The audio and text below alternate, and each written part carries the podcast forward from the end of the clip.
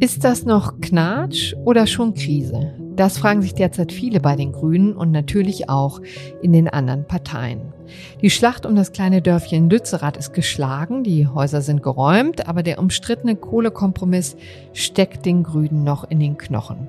Es gärt an der Basis, die Parteispitze windet sich und wir wollen wissen, wie es jetzt mit den Grünen weitergeht. Erlebt die Partei einen Hartz-IV-Moment wie die SPD vor nunmehr 20 Jahren oder stürzt sie sich jetzt umso beherzter in die politische Auseinandersetzung mit dem Koalitionspartner oder auch mit dem politischen Gegner? Und das ist ja manchmal ein und dasselbe. Wie positioniert sich die Partei auf dem nächsten großen Konfliktfeld mit SPD und FDP, nämlich den Neubau von Straßen? Das alles wollen wir heute im FAZ-Podcast für Deutschland besprechen. Es ist Mittwoch, der 18. Januar. Mit dabei sind meine Kollegin Mona Jäger, die Grünen-Chefin Ricarda Lang und der grüne Bundestagsabgeordnete Lukas Benner. So, aber bevor es jetzt gleich losgeht, noch ein Hinweis in eigener Sache. Wir möchten unsere Podcasts noch besser machen und deshalb startet die FAZ ihre große Podcast-Umfrage. Sagen Sie uns, was gefällt Ihnen an unserem Podcast, was stört Sie? Wir würden uns freuen, wenn Sie sich kurz Zeit nehmen, um an unserer Online-Umfrage teilzunehmen. Ganz nebenbei können Sie dabei übrigens auch noch was gewinnen. Aber eine anonyme Teilnahme ist natürlich auch möglich. Den Link zu unserer Umfrage finden Sie ganz oben in den Shownotes zu diesem Podcast. So, und jetzt geht's aber los mit der Sendung, an der Kevin Gremmel und Anna Barley mitgearbeitet haben. Mein Name ist Corona Budras. Schön, dass Sie dabei sind.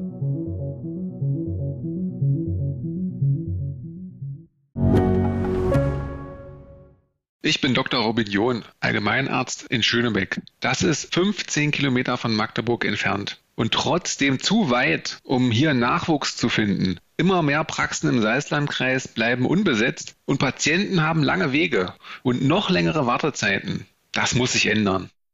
Die besondere Nähe der niedergelassenen Haus- und Fachärzte ist in Gefahr. Was die Gesundheitspolitik jetzt dringend ändern muss, erfahren Sie auf rettetdiepraxen.de. Bevor wir gleich in die grüne Gemütslage eintauchen, interessiert mich erst einmal der Blick von außen. Und dazu sitzt jetzt meine Kollegin Mona Jäger in unserem niegelnagelneuen Frankfurter Audiostudio. Sie ist stellvertretende Nachrichtenchefin bei uns im Politikressort und beschäftigt sich normalerweise mit der SPD. Und da drängen sich ja im Moment durchaus Parallelen auf. Sie hat nämlich am Wochenende einen Artikel in der FAZ veröffentlicht und gefragt, erleben die Grünen ihren Hartz-IV-Moment? Mona, ist es tatsächlich schon so schlimm? Die SPD würde sich das, glaube ich, wünschen, äh, zumindest manche in der SPD, weil man schon so ein paar Stimmen wahrnehmen kann, die, ich möchte jetzt nicht von Häme sprechen, aber die schon eben diesen Hartz-IV-Moment, also das ist eine Formulierung, die von SPD-Seite kommt und jetzt den Grünen so ein bisschen untergeschoben werden hm. soll. Ich glaube, die sind da so ein bisschen erleichtert, äh, weil sie meinen, ähm, endlich haben die Grünen auch ihr Trauma, ja. wie es die SPD eben mit Hartz IV hat. Genau, und da gucken wir uns genau nochmal an, was da eigentlich passiert ist. Treten wir nochmal einen Schritt zurück für alle, die sich nicht so täglich mit den Befindlichkeiten einer großen Volkspartei beschäftigen, so wie du. Was für ein Trauma hat die Arbeitsmarktreform vor gut zwei Jahrzehnten denn bei der SPD eigentlich ausgelöst? Ja, Deutschland war in einer Situation, die man sich heute eigentlich kaum mehr vorstellen kann. Es gab mehrere Millionen Arbeitslose in Deutschland und es gab ein Riesenproblem mit Langzeitarbeitslosen. Und die Regierung Rot-Grün musste handeln. Das war ohne Zweifel so. Deutschland war gerade was den Arbeitsmarkt angeht, nicht modern, nicht gut aufgestellt. Und die Regierung Schröder, Gerhard Schröder vor allen Dingen an der Spitze, er als Figur, hat wirklich den großen Wurf versucht mit seinen Arbeitsmarktreformen. Das sind diese sogenannten Hartz-Reformen. Hartz IV ist davon eine, die prägnanteste. Genau, was viele eben mit dem Hartz-IV-Geld in Verbindung bringen, ne? mit der monatlichen Leistung, die da insbesondere Langzeitarbeitslose ja bekommen. Genau, dieses Fördern und Fordern, das ist diese prägnante Formulierung, die von Schröder damals verwendet wurde. Und das war eben ein Paradigmenwechsel. Es wurde deutlich mehr von Arbeitslosen verlangt, weil so die Erklärung von Schröder und der SPD sie wieder in den Arbeitsmarkt gebracht werden sollen, um eben diese vielen Arbeitslosen abzubauen. Aber bei denen kam das natürlich an als Kahlschlag.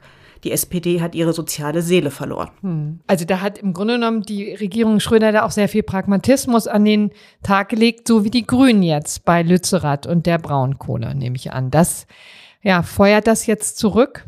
Ja, die Grünen konnten das ja vor 20 Jahren hautnah miterleben, weil sie ja die Harz-Reform auch mit unterstützt haben. Interessanterweise hat man die eigentlich nicht mit mhm. ihnen in Verbindung ja, gebracht. Also man hm. könnte ja, man könnte ja heute sagen, die Grünen haben auch ein Harz-Trauma, weil sie mit dafür gestimmt haben. Das ist aber nicht so. Man verbindet das einfach nicht mit den Grünen. Die SPD hat damals vor allen Dingen auch den Kontakt zu den Gewerkschaften verloren. Das kann man sich heute auch nicht mehr so ganz vorstellen. Früher haben Gewerkschaften eine Wahlempfehlung ausgegeben mhm. und die war naheliegenderweise meistens für die SPD. Und da gab es auch einen Bruch mit den Arbeitsmarktreformen von Schröder. Und das ist eben jetzt auch die Parallele zu den Grünen, dass man sagt, die Grünen verlieren etwa durch Lützerath die Verbindung zur Klimabewegung, die sie ja auch unter anderem so groß gemacht haben, wie sie jetzt sind. Mhm. Also ist das tatsächlich auch schon deine Prognose oder ist das noch eine Entwicklung, die man bewerten muss? Also verlieren die Grünen gerade die Klimabewegung, wenden die sich voller Abscheu ab? Mir fällt es schwer, von der Klimabewegung mhm. zu sprechen, weil da sehen wir ja auch ganz unterschiedliche Leute. Ja, also wir sehen da einen Mann im Mönchskostüm, der Polizisten umschubst äh, in Lützerath, salopp formuliert, aber das ist ja passiert, also irgendwie ziemlich krawallige Leute. Wir sehen Leute, die Molotow-Cocktails auf Polizisten werfen. Das sind also mit Sicherheit die radikalsten Vertreter. Ich glaube nicht, dass die noch irgendwas mit den Grünen zu tun mhm. haben wollen. Und ich würde auch den Grünen empfehlen, das glaube ich aber auch, die, die Grünen wollen auch nichts mit denen zu tun haben. Also das ist, Klimaschutz mag da ein gemeinsames Ziel sein, aber die Wege sind natürlich vollkommen unterschiedlich. Hm. Aber es gibt natürlich eine große Gruppe an klimabewegten Menschen, auch vielen jungen Menschen, die schon in den Grünen die Partei sehen, die ihre Ziele vertreten. Und da ist das jetzt tatsächlich für die Grünen ein Spannungsmoment, wo noch nicht entschieden ist, ob man diese Leute verliert oder nicht dass jetzt äh, die Fraktionsvorsitzende Dröge zum Beispiel gefordert hat, dass man den Polizeieinsatz in Lützerath parlamentarisch aufarbeiten soll, also sich das nochmal genau schildern lässt, würde ich interpretieren als ein deutliches Signal hin zu diesen Klimaleuten, dass man sagt, okay, wir sehen, da wurde ihr vielleicht auch verletzt, das wollen wir uns angucken. Da scheint also so eine Brücke gebaut äh, zu werden von Frau Dröge, um den Kontakt da nicht ganz zu verlieren. Mhm. Aber letztendlich am eigentlichen Kompromiss lässt sich ja nicht rütteln. Ne? Das ist jetzt gegessen, der Drops ist gelutscht sozusagen. Da ist ja natürlich auch eine Frage, ob man Kontroverse eigentlich vermeiden kann. Denn beim Klimaschutz ist es ja letztlich nie genug. Ne? Also haben die Grünen eigentlich noch eine Wahl? Ja, also ich glaube, die Grünen, das grüne Spitzenpersonal hat das eigentlich äh, ganz gut gelöst, nämlich indem sie ja immer gesagt haben, wir verstehen die Wut äh, der Menschen, die etwa in Lützerath demonstrieren, aber es gibt hier einen Kompromiss. Der Kompromiss ist ja auch, wenn man den bei Lichte betrachtet, wirklich ein guter. Also da sind Dörfer gerettet worden, da wird früher aus der Kohle ausgestiegen. Das ist echt eine gute Sache. Wenn man aber natürlich generell diese Art von Kompromissen ablehnt, wie manche Klimademonstranten, dann ist man damit nicht zufrieden. Aber die Grünen, die gesagt haben, wir haben hier einen Kompromiss und gleichzeitig gibt es aber auch parlamentarische Beschlüsse, es gibt Gerichtsurteile, die jetzt nun mal gelten und die werden jetzt auch durchgesetzt, auch mit Polizeigewalt. Das ist eigentlich, äh, glaube ich, die vernünftige Linie, die hier von den Spitzengrünen gefahren wird, nicht leicht zu vermitteln, aber es ist natürlich auch die Linie, wie sie sich für eine Regierungspartei gehört. Hm. Was könnte das denn jetzt eigentlich für die Regierungsarbeit bedeuten? Ne? Denn in der Ampel gibt's ja schon doch noch ein paar Spannungen. Also das werden wir ja auch gleich weiter noch vertiefen. Da geht's zum Beispiel jetzt auch um die Frage, wie man Infrastrukturvorhaben ähm, ja, beschleunigen möchte. Auch Straßen, Autobahnen sollen dazugehören. Also welches, wie könnte sich jetzt die Grünen da weiter positionieren? Vielleicht nicht unbedingt nur in dieser Frage, sondern generell wird es jetzt noch mehr krachen innerkoalitionär oder meinst du, die Grünen sind jetzt ähnlich wie bei der SPD so sehr mit sich selber beschäftigt, dass die das Regieren dann aufgeben? Das hat man ja bei der SPD zwischendrin auch beobachten können in der großen Koalition. Also ich gehe fest davon aus, dass es in dieser Koalition zu größeren Spannungen jetzt kommen wird. Wir haben ja ein außergewöhnliches Jahr hinter uns, das erste Jahr der Ampel, das ganz im Zeichen des äh, Krieges in der Ukraine stand, was natürlich ganz stark diese drei doch zum Teil sehr verschiedenen Partner ähm, zusammengebracht hat und allen klar war, jetzt ist nicht der Zeitpunkt, damit wir unsere eigenen Süppchen kochen, sondern jetzt müssen wir zusammenstehen. Der Krieg ist natürlich weiterhin das überragende Thema, aber ich gehe fest davon aus, dass jede Partei jetzt stärker wieder auf ihre eigenen Inhalte gucken wird und da auch versuchen wird, die durchzusetzen. Die Grünen-Spitze hat schon gesagt, das war jetzt das Jahr der Energiesicherheit, jetzt kommt das Jahr des Klimaschutzes. Mhm. Sie haben deutlich gemacht, dass sie sich vor allen Dingen auf das Verkehrsministerium werfen werden. Herrn Wissing ja. werfen sie ja regelmäßig vor, dass er eben zum äh, Einhalten der Klimaziele praktisch gar nichts beiträgt oder sogar dagegen wirkt. Also da ist ein Konflikt ganz offensichtlich. Und die Grünen, glaube ich, machen sich auch keine großen Illusionen, dass in vielem der Kanzler gar nicht so ein rot-grüner Anhänger ist unbedingt, sondern manchen FDP-Positionen auch durchaus freundlich gegenübersteht. Mhm. Das heißt, die wissen, auch im Kanzleramt sitzt jetzt nicht der obergroße grünen Freund, sondern sie müssen sich da schon selbst behaupten. Mhm. Also, das wird noch eine spannende Zeit. Herzlichen Dank, liebe Mona. Schöne Grüße nach Frankfurt. Danke. Tschüss. Jetzt wollen wir hören, wie es den Grünen selbst in dieser Situation ergeht. Ricarda Lang ist Co-Chefin der Grünen und hat damit die schwierige Aufgabe, die Entscheidungen und Kompromisse der Regierung ihren Parteifreundinnen und Freunden zu verkaufen. Ich darf Sie jetzt am Telefon begrüßen. Herzlich willkommen, Frau Lang. Hallo, guten Tag. Frau Lang, Sie haben sich sicherlich in den vergangenen Tagen auch einiges an schweren Vorwürfen anhören müssen. Gibt es da irgendwas, was Sie besonders getroffen hat? Ach, ich glaube ehrlich gesagt, man muss da ein bisschen vorsichtig sein als Politikerin. Häufig, wenn man Kritik ausgesetzt ist, dann hat man so ein Gefühl zu sagen, ach Leute, seht doch unsere Erfolge, schaut doch, was mhm. wir rausgeholt haben. Wenn man im Koalitionsausschuss gerungen hat, wenn man in den Koalitionsverhandlungen für Klimaschutz gekämpft hat. Aber ich sage auch immer, wer Dankbarkeit will, der soll sich einen Hundehund holen und nicht ja. in die Politik gehen. Das heißt, ich glaube, es geht gar nicht darum, darauf ich jetzt empfindlich reagiere, sondern ich sehe ja, wenn Menschen mir sagen, es reicht noch nicht, will ich sagen, ja, das mhm. stimmt, es reicht noch nicht. Aber wenn wir nichts gemacht hätten, dann würde es noch so viel weniger reichen. Und deshalb bin ich im Reinen mit dieser Entscheidung. Hat sich denn eigentlich im Ton jetzt irgendwas geändert? Oder ist das die Kritik, die Sie durchaus auch kennen und womöglich ja auch erwartet haben? Wir haben natürlich rund um die Geschichte mit Lützerath eine sehr starke emotionale Aufheizung erlebt. Das ist klar, das war ein härterer Ton, als man ihn auch noch vor allem aus Oppositionszeiten kennt. Das ist, glaube ich, auch normal, dass in der Regierungszeit sich die Rollen von Partei und Bewegung noch mal stärker unterscheiden. Und ich bin hm. davon überzeugt, es braucht beides. Es braucht diejenigen, die die schwierigen Kompromisse machen und sie auch selbstsicher vertreten. Und es braucht diejenigen, die Druck machen, damit in Zukunft noch bessere Kompromisse rauskommen. Ich glaube trotzdem, manchmal sollte dabei nicht untergehen, dass es neben den Grünen eine Reihe von Parteien gibt, die überhaupt kein Interesse an einem vorgezogenen Kohleausstieg haben. Dass sowohl, wenn wir hier im Bund mit SPD und FDP verhandeln, als auch wenn in NRW die Grünen mit der Union verhandeln, dass dort gegen Parteien verhandelt wird, die am Kohleausstieg 2038 oder sogar noch etwas späteren festhalten wollen. Und das sollten wir, glaube ich, alle miteinander verhindern, dass am Ende die, die in den letzten Jahren, teilweise in den letzten Jahrzehnten Klimaschutz an allen Stellen blockiert haben, die dürfen wir nicht aus der Verantwortung lassen.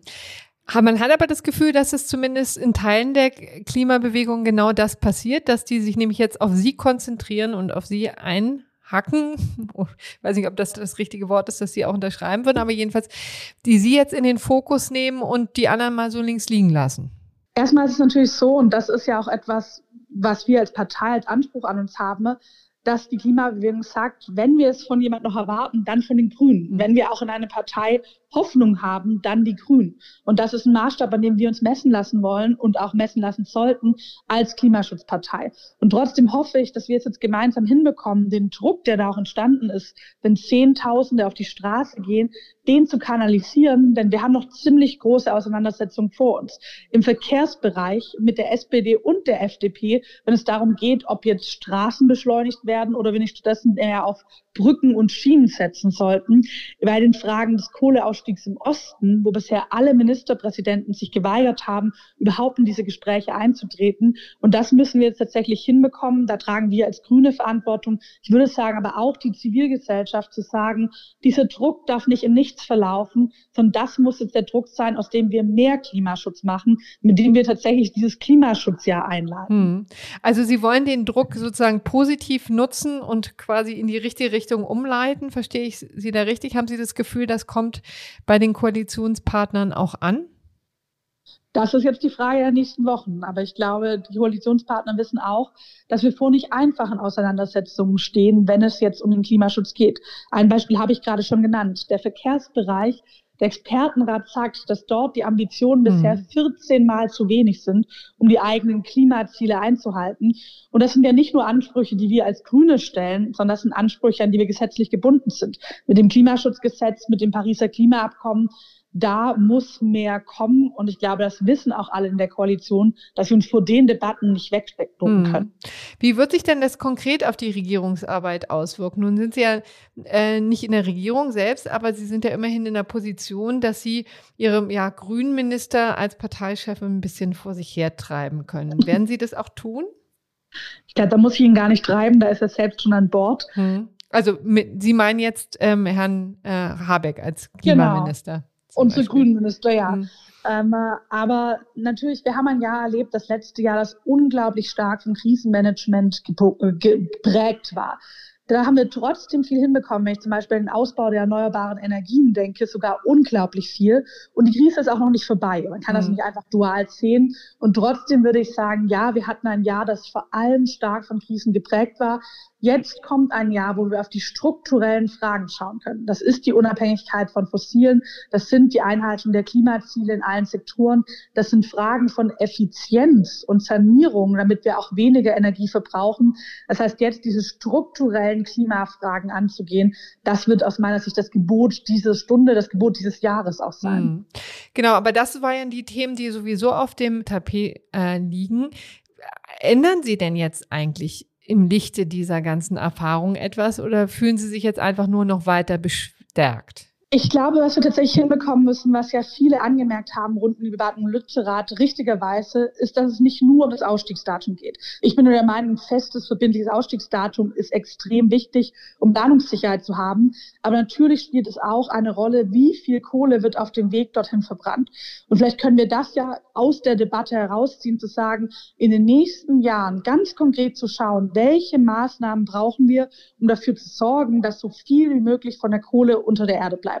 Das werden drei Hauptbereiche sein. Erstens, wie entwickelt sich der ETS? Hm. Also teuer wird eigentlich Kohle Zweitens, wie schnell sind wir im Ausbau der erneuerbaren Energien? Also werden die erneuerbaren Energien so rentabel, dass die Kohle im besten Fall natürlich schon vor 2030 aus dem Markt drängen. Und drittens, ich hatte es gerade schon mal kurz angesprochen, die Effizienzfragen. Ich glaube, das müssen wir jetzt hinbekommen, als Grüne, als Gesellschaft zu sagen, lasst uns nicht so sehr darüber reden, was passiert mit einem einzelnen Ort, aber lasst uns darüber reden, was passiert mit der Kohle, die dort am besten so lange wie möglich zwischen den hm. Aber im Grunde genommen höre ich so ein bisschen raus, bleibt Ihnen nichts viel anderes übrig, als auf den Weg weiterzugehen, den Sie ohnehin schon beschritten haben. Spüren Sie denn eigentlich jetzt schon den Unmut zum Beispiel auch in, ja, in Austritten aus der Partei oder wie schlägt das zu Buche? Nein, da hatten wir bisher keine auffällige Bewegung.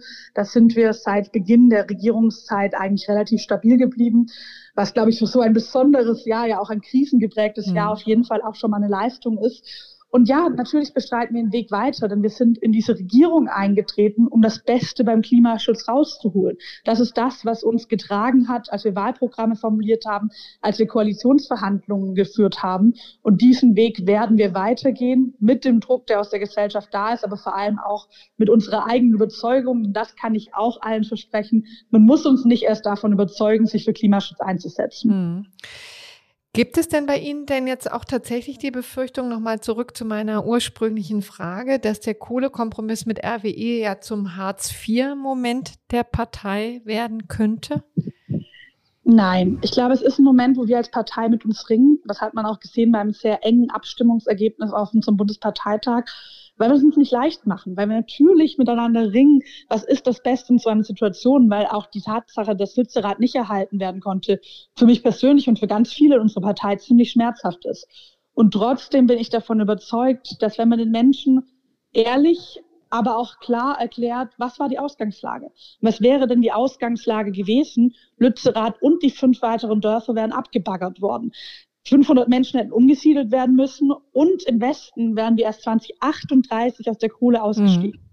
In dieser Situation haben wir es hinbekommen, dass die 500 Menschen ihre Heimat behalten, dass die fünf Dörfer gerettet werden und vor allem klimapolitisch auf jeden Fall das Relevanteste, dass wir im Westen bis 2030 aussteigen, also den Kohlekompromiss, der es vor zwei Jahren ausgehandelt wurde, ein ganze acht Jahre nach vorne geschoben. Mhm. Das ist kein einfacher Kompromiss, aber es ist auch nichts, wofür man sich als Partei schämen muss. Ja, also mich müssen Sie auch gar nicht überzeugen. Also ich finde ja, das, das klingt nachvollziehbar, aber offensichtlich haben diese oder fallen diese Worte bei einigen oder bei doch lautstarken, zumindest früheren Anhängern nicht ins Gewicht. Kann man da was machen oder geben Sie die verloren? Nein, ich gebe niemand verloren. Dialog ist jetzt das Wichtigste, was es gibt. Ich habe auf unserem Bundesparteitag damals gesagt, Bündnispartei, das ist man nicht nur dann, wenn es einfach ist in der Opposition, sondern ist man auch dann, wenn es hart wird. Das ist, ist man dann, wenn man harte Kompromisse hat und auch in dieser Situation im Bewusstsein über unterschiedliche Rollen in den Dialog zu gehen, Menschen zu überzeugen, nicht mit der Erwartung, dass wir uns sagen, das habt ihr toll gemacht. Ich würde niemals von der Klimabewegung erwarten, dass sie sich zufrieden geben mit den Kompromissen, die wir mit SPD und FDP machen mussten, aber in der Erwartung, dass man sich der gemeinsamen Ziele weiterhin bewusst ist. Und daran werde ich auf jeden Fall heute, morgen, übermorgen und die nächsten Wochen weiterarbeiten. Ja, sagt Ricarda Lang. Ganz herzlichen Dank für das Gespräch, Frau Lang. Danke Ihnen. Zum Schluss habe ich mir noch Lukas Benner in den Podcast eingeladen. Er ist Bundestagsabgeordnete der Grünen. Sein Wahlkreis liegt in Aachen. Er kennt also die Gegend in und um Lützerath sehr gut, kennt die Mentalität, den Bergbau und die Menschen, die da leben. Herr Benner, Sie waren am Wochenende auch als parlamentarischer Beobachter vor Ort. Die gewaltsamen Auseinandersetzungen lassen wir jetzt mal außen vor. Das sollen andere prüfen und bewerten. Mir geht es eher um Ihre persönliche Sicht. Wie sehr beschäftigt Sie gerade das, was in Ihrem Wahlkreis passiert?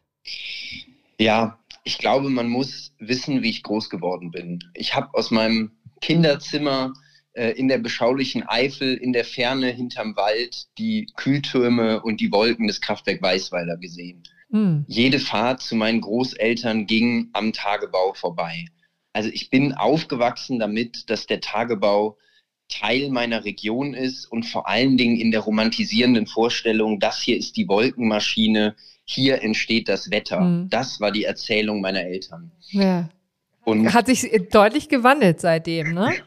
ja, absolut. Ich war bestimmt 12, 13, 14 Jahre alt, bis, bis man versteht, dass dieses faszinierende riesige Loch mit diesem riesigen Bagger Treiber der Klimakrise ist und eben nicht äh, einfach nur spannend anzusehen. Und mit dem Hintergrund nach Lützerath zu fahren, heißt in den letzten Ort zu fahren, der der Braunkohle weichen muss. Und sich eben da anzuschauen, was passiert, war mir unglaublich wichtig. Es hat ja auch nun Angriffe auf Ihr Wahlkreisbüro gegeben. Weiß man eigentlich schon, wer das war und warum der oder die Täter das getan haben? Dazu gibt es zum jetzigen Zeitpunkt meines Wissens nach noch keinen Ermittlungsstand. Man muss ja sagen, es sind alle Schaufenster von meinem Wahlkreisbüro mit äh, vier Backsteinen insgesamt mhm eingeschmissen worden und sind die Worte Grüße aus Lützi mit Sprühdosen auf die zerstörten Scheiben gemalt worden. Das legt natürlich einen Verdacht nahe. Hm. Mehr kann ich dazu zum jetzigen Zeitpunkt aber nicht sagen. Ist Ermittlungen laufen. Hm. Aber verletzt wurde niemand. Das vielleicht mal an dieser Stelle auch gefragt. Genau. Der an Angriff fand um, ich glaube, 2.30 Uhr in der Nacht statt. Also wer auch immer es war, dem muss auch klar gewesen sein, dass zu dieser Uhrzeit niemand mehr hm. in unserem Büro war. Und was bedeutet das nun für Ihre Arbeit? Nehmen wir mal jetzt den Autobahnausbau, auch so ein schönes Thema. Ja, da geht Ihre Arbeit gerade weiter. Da sind Sie auch viel für die Grünen mit befasst. FDP und SPD sagen ja, Infrastrukturvorhaben allgemein müssen schneller vorangehen in Deutschland. Windräder, Schienen, aber auch Straßen. Klingt doch eigentlich vernünftig, oder? Schienen und Windräder ja, Straßen nein. Hm. Denn wir müssen doch uns einmal klar machen, wo wir gerade stehen. Die Klimakrise ist kein abstraktes Konstrukt mehr, sondern ist voll da. Auch in meinem Wahlkreis im letzten Jahr die Flutkatastrophe hat in Stolberg und Eschweiler unglaublich hart zugeschlagen. All die anderen Extremwetterereignisse. Niemand kann doch mehr leugnen, dass wir nicht alles Mögliche für den Klimaschutz tun müssen. Und da als Lösung auf die Herausforderung dieser Zeit zu sagen, dass wir Straßen brauchen, ist doch der gänzlich falsche Ansatz. Denn ein besseres Straßennetz provoziert ja geradezu die Menschen, ihr Leben noch mehr aufs Auto zu verlagern. Und die fossile Zeit des Autos muss der Vergangenheit angehören. Also bedeutet das dann im Grunde genommen, dass Sie den gesamten Straßenneubau, über den reden wir jetzt im Moment jedenfalls, komplett stoppen wollen? Es ist ja noch etliches im Bundeswegeplan vorgesehen. Das soll raus? Ich finde, man kann hier nicht in der Schwarz-Weiß-Kategorie antworten. Ich bin kein Freund, jetzt noch weiter Autobahnen und Straßen neu zu bauen. Ich will aber nicht sagen, dass es irgendwo im Bundesverkehrswegeplan irgendeine Umgehungsstraße gibt, die nicht auch ihre Berechtigung hat. Aber die Frage, die wir uns ja hier stellen, ist nicht, wollen wir Straßen bauen, ja oder nein, sondern die Frage, die wir uns doch hier stellen, ist, wollen wir mit allen Mitteln eine Beschleunigung mhm. Für den Neubau von Straßen? Und da ist die ganz klare Antwort, nein. Mhm. Vielleicht sollten wir an der Stelle mal erklären, was verstehen Sie eigentlich unter Beschleunigung? Also ich verstehe darunter den Abbau von überflüssigen Hürden, die das ja, ganze Verwaltungsverfahren irgendwie ohne erkennbaren Sinn in die Länge ziehen. Und da würde ich sagen, ehrlich gesagt, selbst wenn es um eine Müllverbrennungsanlage geht, also so sehr man auch die verachten kann, aber sowohl geplant als auch gebaut sollte doch relativ schnell werden, egal für was in Deutschland. Meinen Sie nicht? Wenn Sie das so überspitzt fragen, kann ich ja nur mit Ja antworten. Aber die Realität ja. ist ja eine andere. Ja, wie denn ist denn die Realität? Genau, dann klären Sie uns mal wir, auf.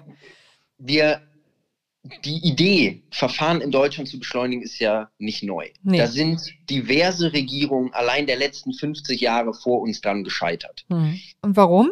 Das lässt sich gar nicht einfach sagen. Aber die Planungsbeschleunigungsgesetze und es gab, äh, wenn ich das gerade richtig im Kopf habe, acht seit 1975, haben ja nicht zum Erfolg geführt, weil sonst könnte ich ja nicht meinen Tag damit füllen, mich mit diesem Thema zu beschäftigen. Hm.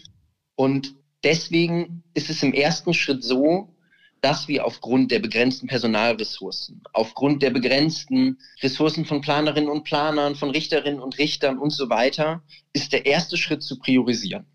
Und da ist es je effektiver, je weniger Dinge wir in den Topf der Priorisierung aufnehmen. Das ist allein das erste rein Effizienzgebot getriebene Argument gegen Straßenneubau im Topf der Priorisierung.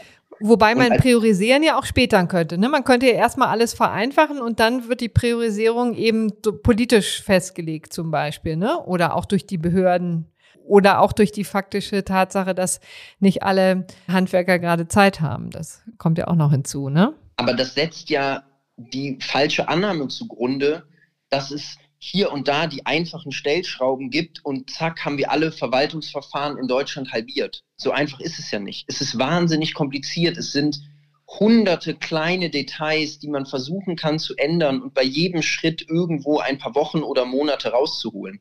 Und deswegen kann man das eben nicht für alles, was in Deutschland läuft, einfach so machen. Wir wollen das, aber wir müssen doch ganz klar abschichten. Der erste Schritt ist zu priorisieren, was wollen wir besonders schnell weil da kann man dann die ganze Problematik der Personalprobleme, der Ressourcen ein wenig umgehen, in Anführungszeichen, indem man sagt, das ist uns besonders wichtig. Der zweite Schritt ist doch die Frage, die Vermeidung von Doppelprüfungen, effiziente Verfahren, die Frage, wo kann man auch mal eben Prüfungen vereinfachen, vielleicht auch weglassen. Das kann man aber eben nicht einfach so ausrufen und für alles machen, denn diese Verfahren sind ja auch über viele Jahre gewachsen. Das spielt nationales Recht in Europarecht und wenn es so einfach wäre, wie, warum beschleunigen sie nicht alles?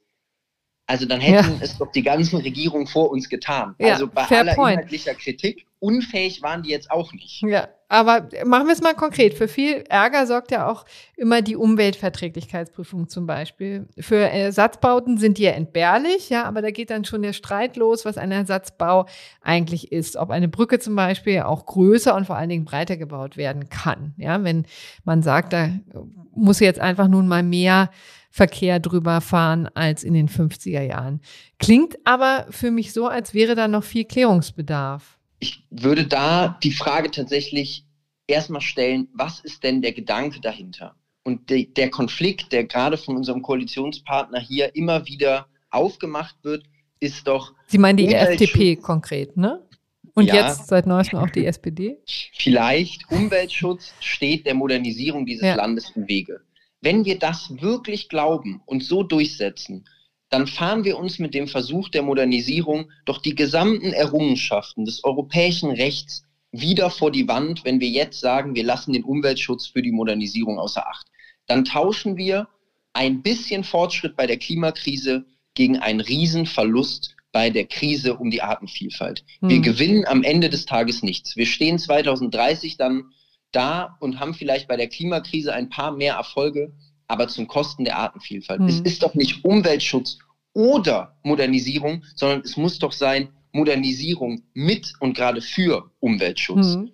Und ich höre schon raus, also das ist etwas, wofür Sie dann kämpfen werden. Also da nehmen Sie dann womöglich den Schwung aus Lützerath mit und bleiben hart gegenüber den beiden Koalitionspartnern, also sowohl FDP wie auch äh, SPD? Was heißt hart bleiben?